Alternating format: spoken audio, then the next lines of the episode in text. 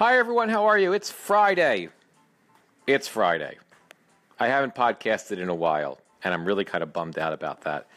I've been doing some freelance writing work, and it's been awesome, but I'd like to podcast at least every other day, and I haven't been able to, and that kind of sucks. But here I am, and I'm going to try something new. I'm going to try some freeform stuff. I'm not going to script the podcast anymore for a while, and I want to see how you guys, my audience, likes it. And if you like it, let me know. And if you hate it, let me know that too. Just don't go away because I need you and I love you.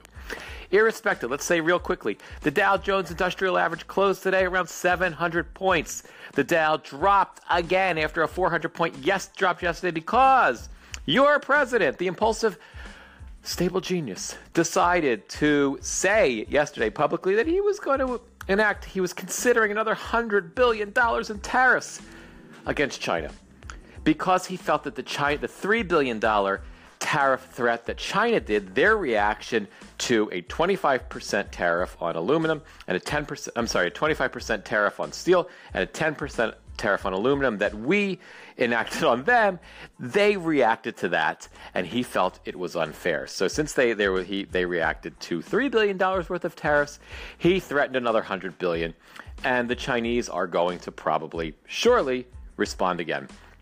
Now, Larry Kudlow, Trump's economic advisor, new economic advisor, former CNBC host, who I would, not host, but former CNBC personality, who I would listen to from time to time, although I disagreed with him on many things. He obviously knows a lot more than I do about finance.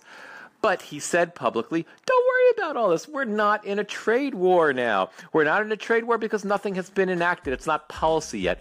We're just threatening the Chinese, you see, and we're going to enact it. Larry, we're in a trade war. We're doing tit for tat threats against one another.